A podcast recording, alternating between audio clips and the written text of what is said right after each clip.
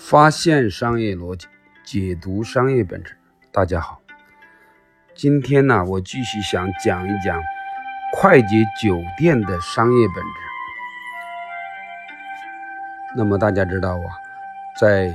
酒店行业呀，存在着两种形态。第一种形态就是高端酒店。那么大家知道，高端酒店呢，我们想住高端酒店呢，那么存在着几个问题。第一个，价格非常的昂贵，那么当然呢，相对应的他们的服务特别好，也很舒适，很安全，还有很卫生，品牌信任度非常的高。但这里就存在着一个问题，就是说他们所有的这个环境、卫生、安全、服务好，你就要付出这个高额的代价，就是价格很高。那么在过去啊，还存在着另外一种形态，就是便宜的宾馆。那么这种宾馆呢，我们在任何一个城市都可以看得到。什么叫做宾馆呢？就是价格便宜，但是相对应的问题也出现了，就是他们的服务态度比较差，那么他们的整个的环境呢也比较差，那么舒适度啊也没那么好，房间可能比较小，卫生做的没那么好，还没那么安全，然后他们之间没有品牌信任，反正投的就是便宜。那么这就是酒店这个行业里面存在的两种形态的两种极端性，也就是说要么贵要么便宜，贵各种的条件好，便宜各种条件的就差。但事实上这两种极端的形态并没有满足到整个社会和市场的需求。换一句话说，有没有一种既不贵而又服务好、环境好、又安全又卫生的呢？那么就没有这种形态了。所以这就存在着就是行业的矛盾，就是两端呢，这种两极分化的这种现象在很多行业都存在。也就是说，行业里面只有两种选择。这就是一种现状，我们把这个现象叫做行业的矛盾。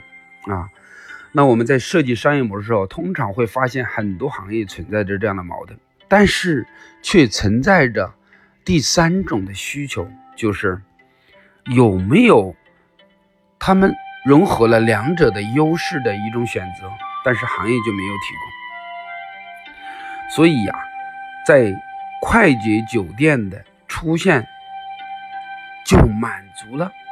这个酒店行业的第三种需求，就是我说的刚才介于他们两者之间的需求。也就是说，价格还相对比较便宜，但是呢服务却很好，也很安全，还很卫生，环境也不是很差，而且还有品牌的信任度。那好，大家会说，那它是怎么实现的呢？第二个，他们找到了这个人群的这一群人的需求。那么哪一群人呢？比如说这个公司的这个出差的人群，比如说旅游的人群，比如说这种工薪阶层的这个人群。那么他们就有第三种需求，价格还不能太贵，但是服务和环境都要过得去。那么这种快捷酒店是怎么解决的呢？比如说像如家7天，他们是怎么搭配这种组合的呢？他们怎么把二者之间的优势进行搭配呢？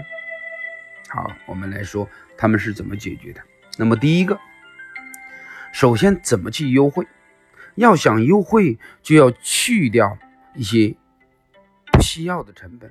比如说我们大酒店，传统的这种高级酒店的，你看他们的大堂非常的豪华，这个门头非常的漂亮，前台非常的这个大理石的前台，那么工作人员非常的多，还有他们设置了各种各样的酒吧、夜总会，还有休息区，还有各种高级的这种沙发，等等的，这一切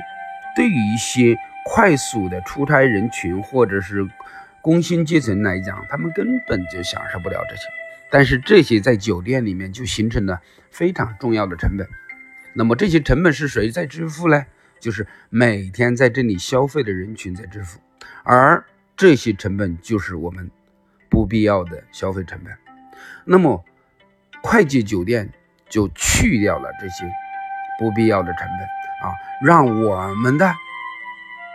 成本仅限于我们的旅客的需要。那么好，我们发现旅客到底在住店的过程中到底需要什么呢？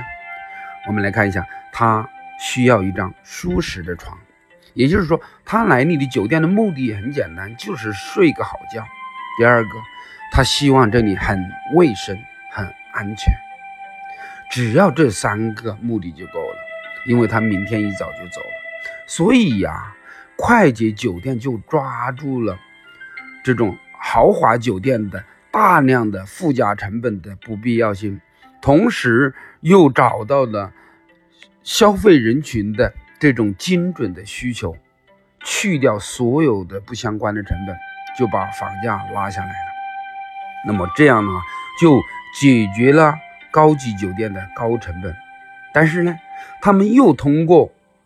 解决便宜的这种宾馆的这种犹如这个收费低，所以带来的服务差和环境差和不安全不卫生的这种无品牌的这种现象。那他怎么做的呢？那么他就是通过连锁的方式，把传统的这种品牌之间传统的这些宾馆之间用连锁的方式把它们关联起来，让他们形成统一的品牌、统一的标准、统一的管理、统一的这种网络连锁。这样的话呢，他们既减少了成本，同时又把服务提升上来了，增加了管理，让管理的效率在连锁的这种品牌之间形成非常好的服务，从而达到了解决这种旅客的这种消费人群的需求，就是睡好觉，既安全又卫生，这样既达到了降低成本，同时又达到了提升品牌的第三条路线。我们把它解释为叫做发现行业矛盾、解决行业矛盾的第三条路。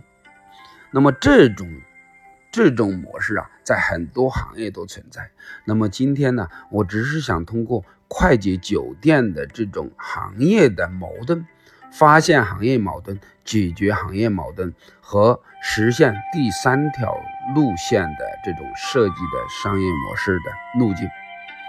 好，今天就讲到这里，谢谢大家的收听。